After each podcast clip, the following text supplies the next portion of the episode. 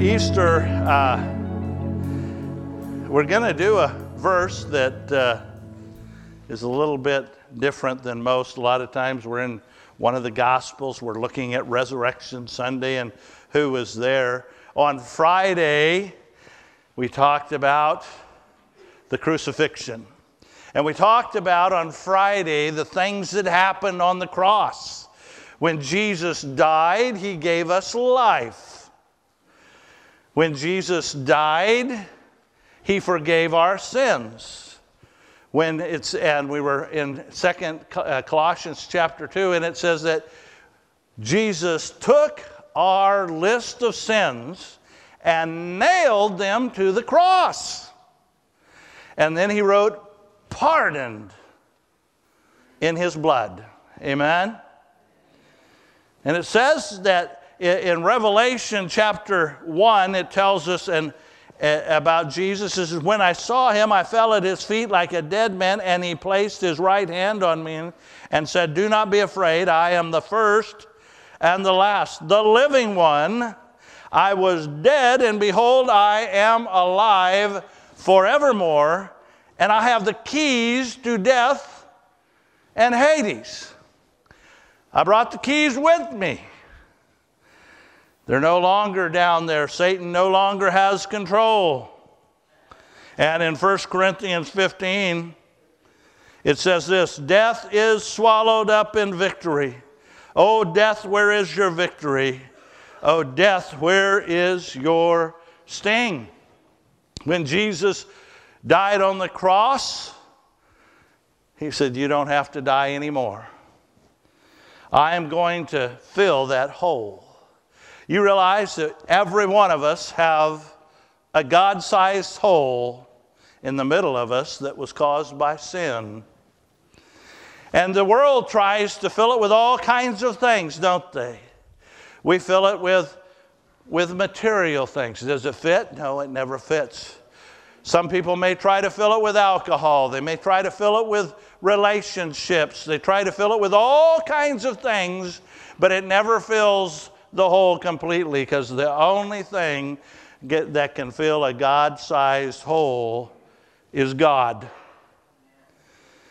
And that's exactly what he did. He said, Listen, I've got the final puzzle piece to your life. If you want to have your life fulfilled, if you want to fill the God sized hole, I am here to fill it for you. And on that resurrection morning, that's exactly what he did. He filled the God sized hole. Now, one of the things that, that sometimes we may wonder is, is the why. Why did Jesus choose to stay on the cross? Why did he do that? Well, he did it out of love, certainly. But the Bible tells us that there was legions of angels that were standing on the premises of heaven waiting to come down and rescue him from the cross. All he had to do is say the word, and God would have sent them and brought him home. But he chose to stay. But why? Well, I think the answer is in Hebrews chapter 12 and verse 2. Actually, I'm going to read 1 and 2 together, but our text this morning is out of 2. Therefore, since we have so great a cloud of witnesses surrounding us, let us also lay aside every encumbrance and the sin which so easily entangles us, and let us run with endurance the race that is set before us, fixing our eyes on Jesus the author and the perfecter of faith, who for the joy set before him endured the cross, despising the shame, and has sat down at the right hand of the throne of God. Amen. Let's pray before we look at this. Lord, we thank you that you endured the cross you endured the cross for each one of us, for the joy that was awaiting you on the other side. We thank you that you, by your power, you stepped forth from that grave to live forevermore, and you're now at the right hand of the Father waiting for us. Thank you for all of these things. In Jesus' name we pray.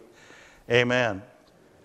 Well, what was the joy? The first joy that we're going to talk to, talk about is the joy of the bridegroom. Now, I think most of you in this room, there, there may be a few folks that haven't been married. But for all of you married folks, I want you to think back to that day when you met the one. Right?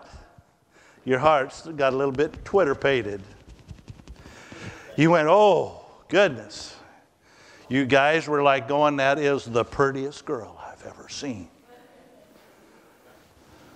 And you thought, you know what? I'm going to marry that one. Yeah, amen. Put that arm around her. Right? And you went, wow. And uh, if you followed tradition, you went to dad and you said, I want to marry your daughter. And if you were like me, you stood there with your shotgun and said, I've got four acres and a backhoe. no, you said, you went to the father and you said, I want to marry your daughter. And you, and you got down on a knee next to Coeur d'Alene Lake. Will you marry me? And then that day came when you were probably standing in front of a minister someplace, and she came walking down the aisle, and you looked at her and you went, Wow. And you were married. Jesus is the bridegroom. He's the bridegroom.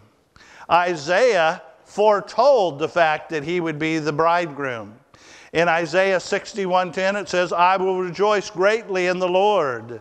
My soul will exult in my God, for he has clothed me with garments of salvation.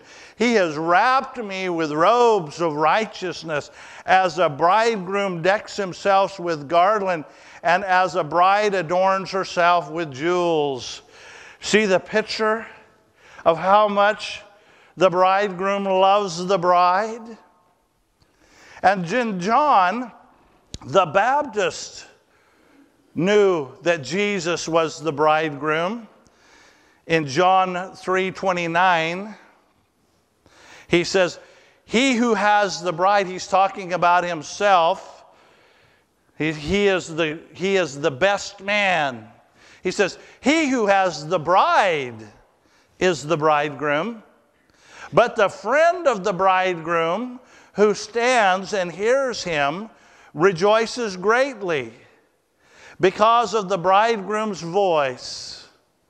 So the joy of mine has been made full. You see, John the Baptist was saying, I've fulfilled my purpose. I've announced the bridegroom.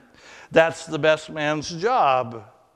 He's not the center of attention, the bridegroom is, and the bride.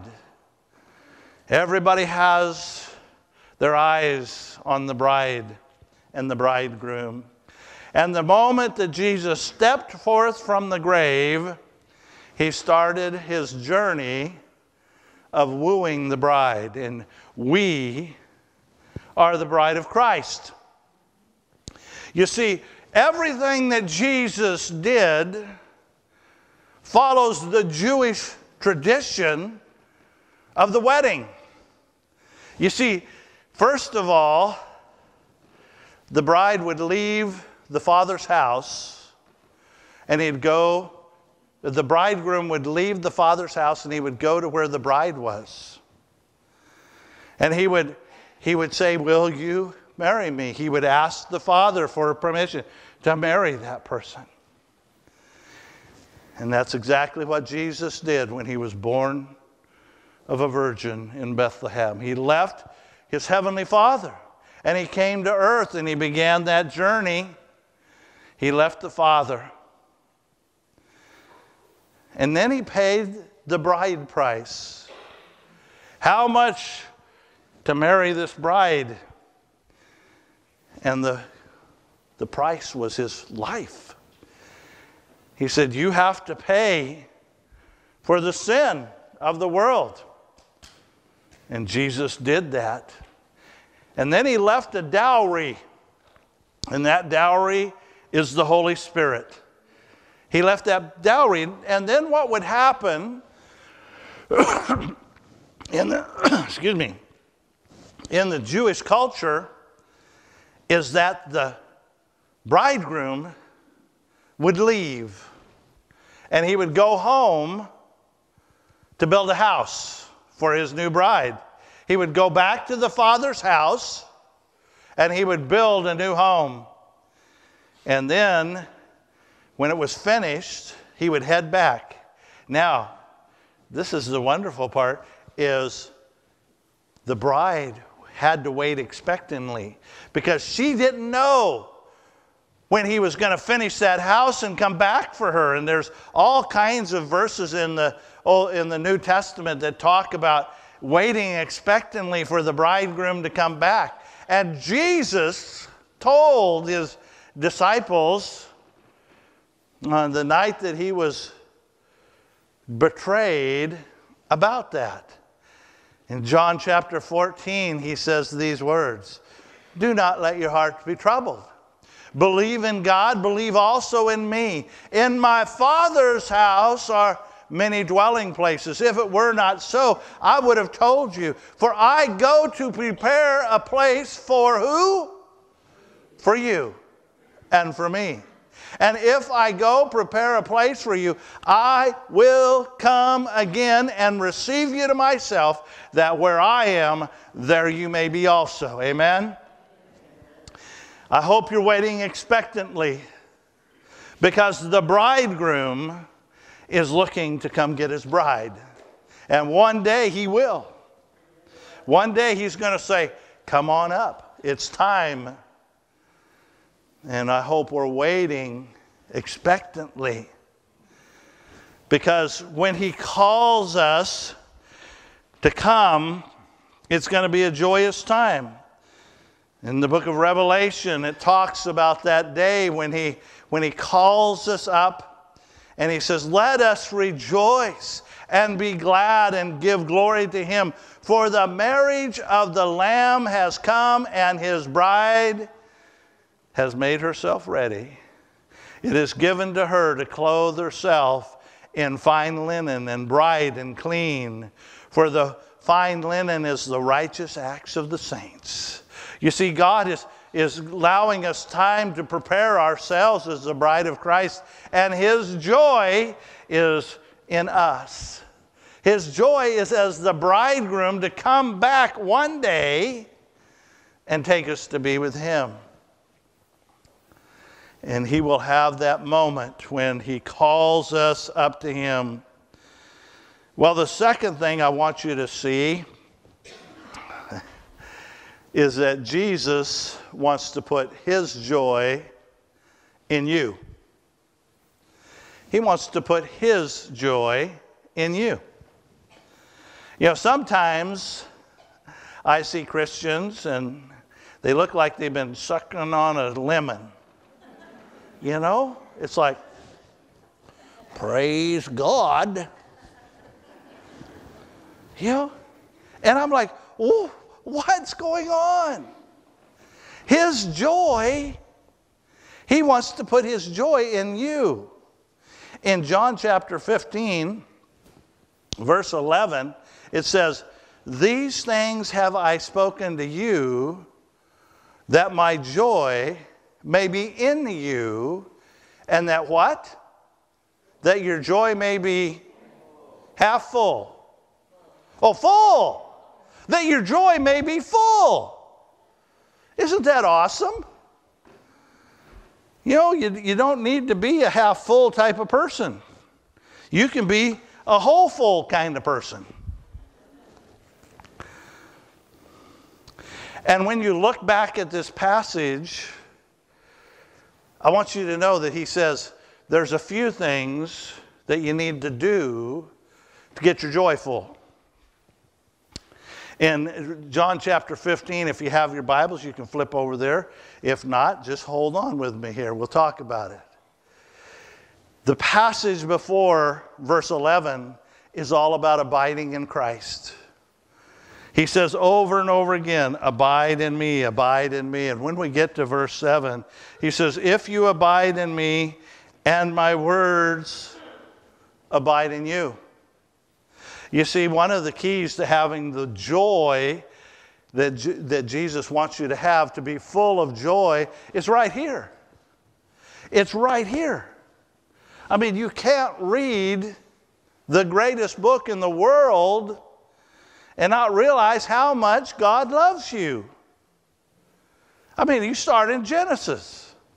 God spoke the world into existence and He held it there. He holds it there in His hand. Do you realize that right now you're going over 66,000 miles an hour? Well, for you speed demons, that's pretty, that's pretty fun, huh? But who holds us on this planet? God does. He gave us this thing called gravity. And if you tilt this off one degree either way, whoo, off we go.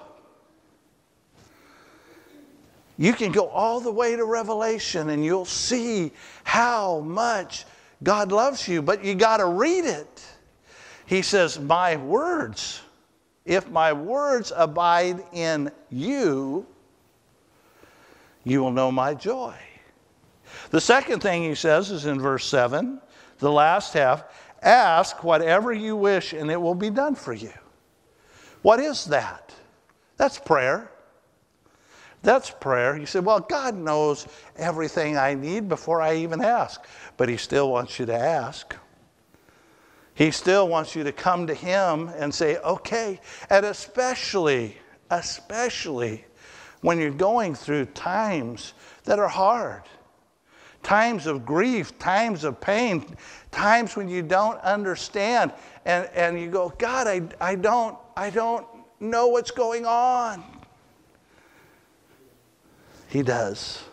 He knows exactly what's going on. But He wants us to come, just like when we were kids. Just like when we were kids. Your daddy knew what you wanted. He knows that you want that Red Ryder BB gun. right? But he wants you to put it on the list.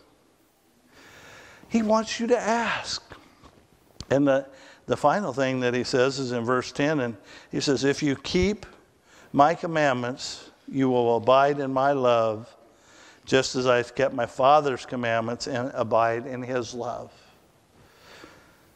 He says, You know what? If you want my joy, live like you're my son or daughter.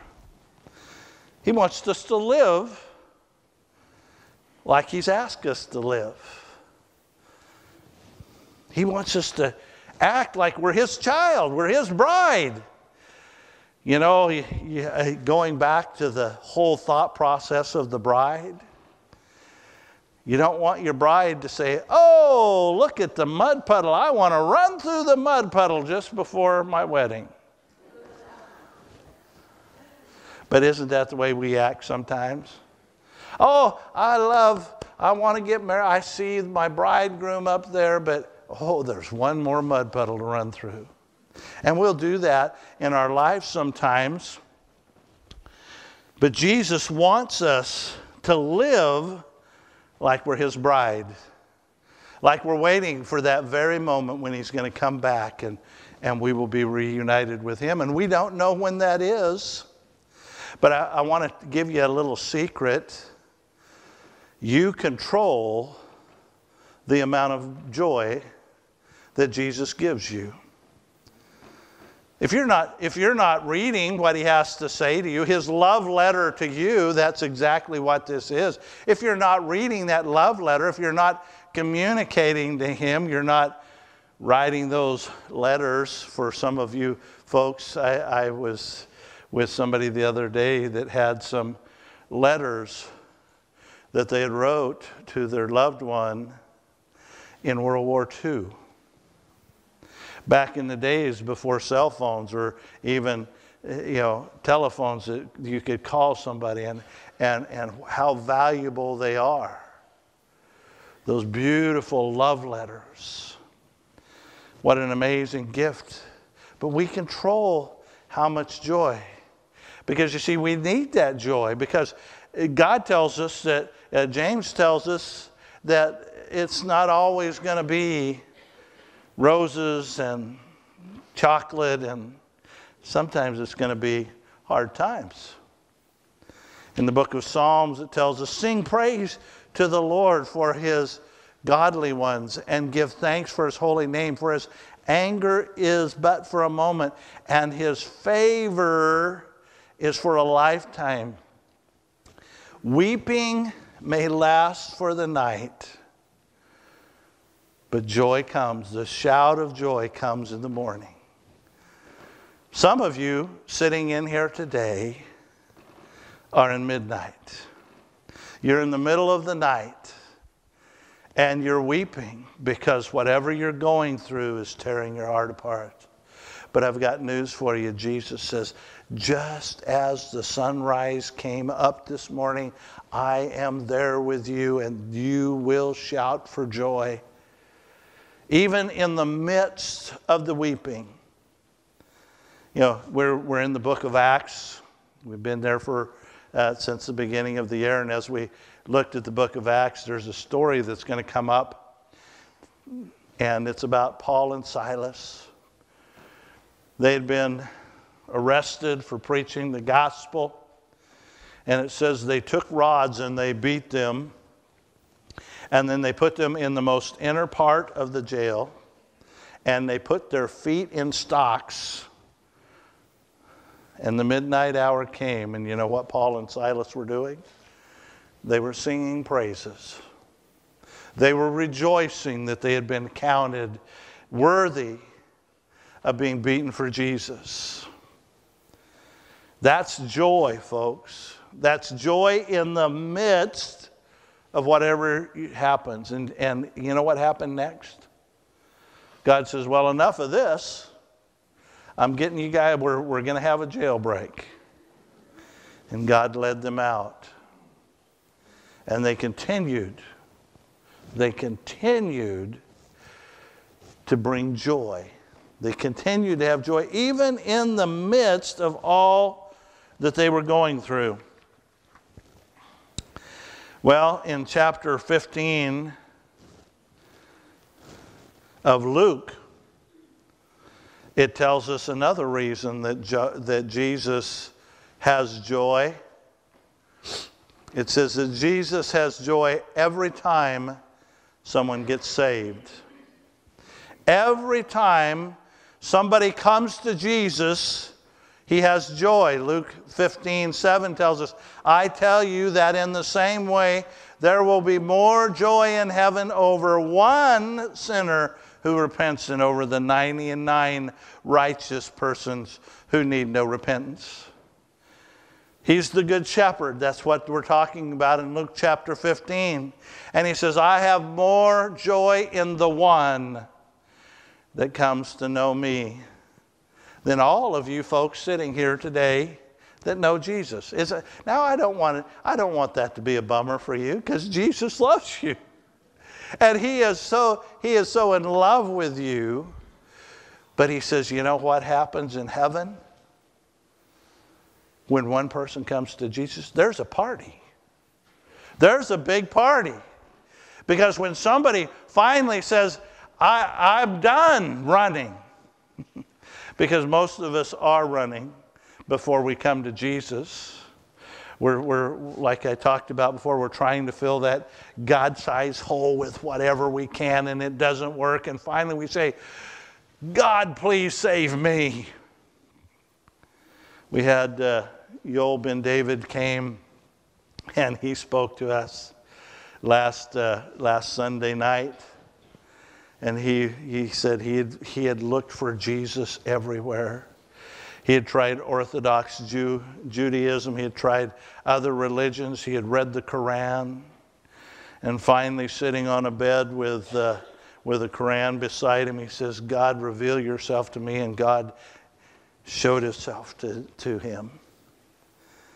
And then eventually he said, came the day when he bowed before Jesus and said, You are indeed the Messiah, the Son of the living God. And we all have to come to that place where we say, I'm, I'm sorry. Thank you for paying for the penalty of my sin on the cross. And I want to turn. I want to turn from the path I'm on and I want to follow you. Thank you for paying for those sins. Thank you for giving me new life. Because the moment we do that, Jesus says, Your sins are forgiven and you're made alive in Christ.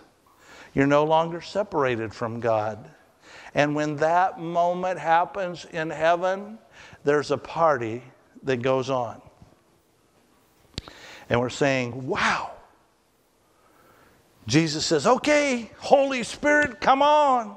You're going to indwell another one. You're going to add another one to the bride of Christ. And, and heaven is literally activated when somebody comes to know Jesus. And God says, I want that. I want you to know how much you are loved. Well, there's one other joy that God has, that Jesus has since the resurrection. Jesus has joy when a faithful servant dies. Oops, sorry. Man, there we go. We'll go back. Jesus, I want you to make sure you fill in the blanks, right?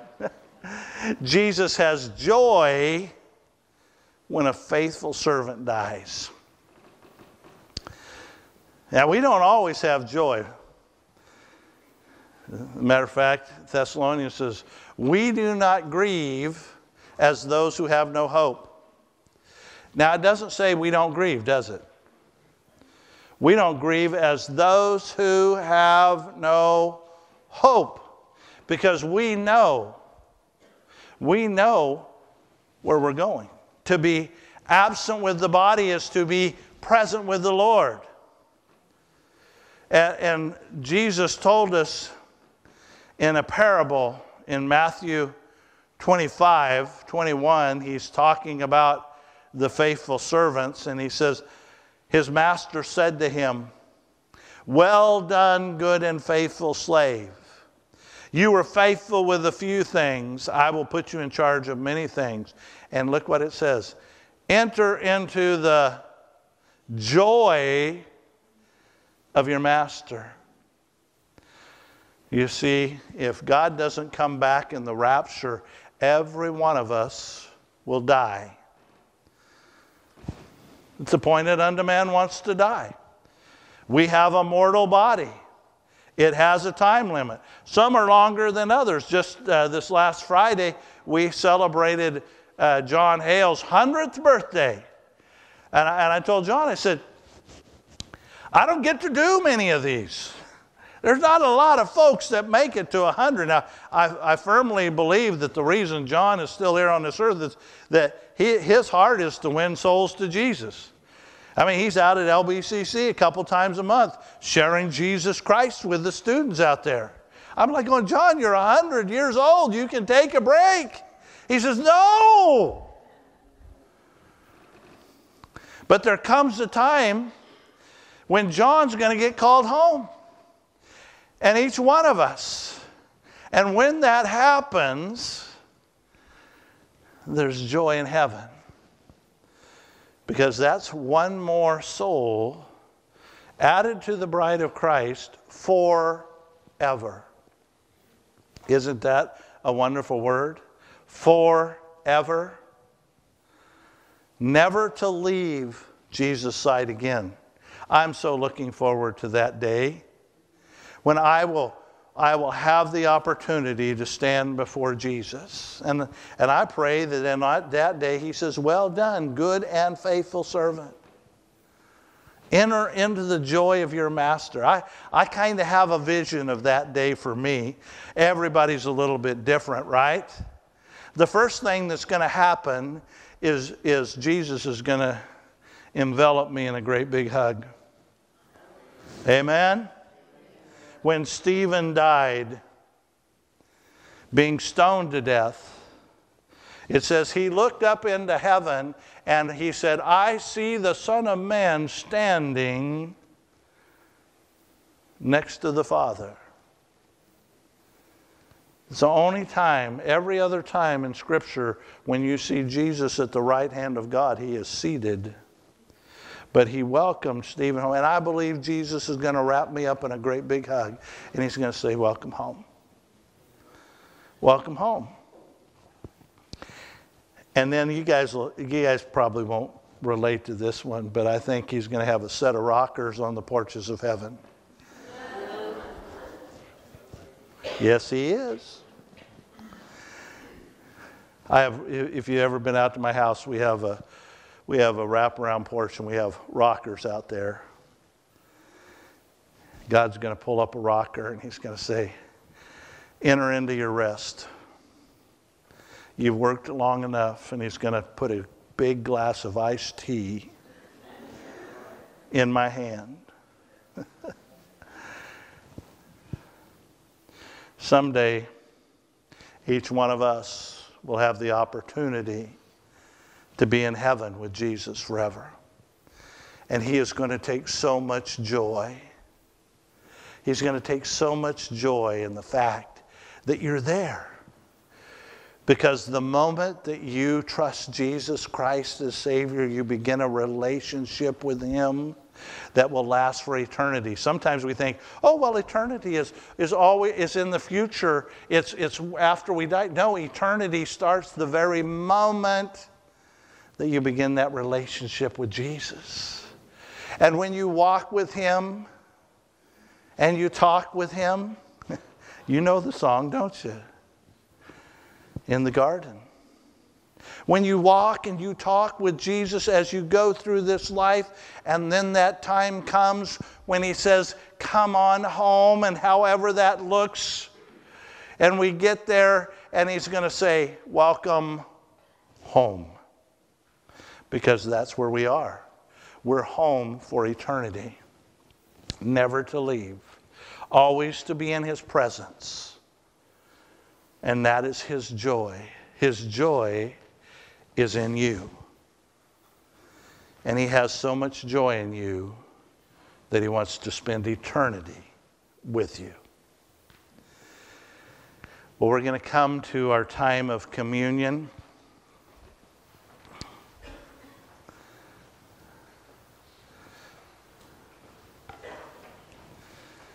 And communion is our opportunity to remember what he did. And it's also a time to think about what he's going to do. You ever thought about that? Yes, he said, he said, as often as you take this bread and drink this juice, as, as often as you do that, you remember me until I come again. He, he's coming again, folks. You see, Jesus when he was preparing his disciples the fact that he was going to die, when he was giving them the very Passover meal, he was preparing them for, for later. Because every one of them would die. 11 of them were martyred, and John, they tried to kill him, and he wouldn't die. He was vanquished, vanquished out to the Isle of Patmos where he wrote the book of Revelation. I don't know why, but he and eventually John did die. He died of natural causes, but all of them were going to die. And he says, as you look at this, you will see, because all of it was future to them, as you understand that this is my body which is broken for you, this is my blood which is shed for you. He says, I want you to understand, I want you to be prepared that this is temporary. It's temporary. This earth is temporary. Heaven is eternal. He says, I will come and get you, and what? You will be with me forever.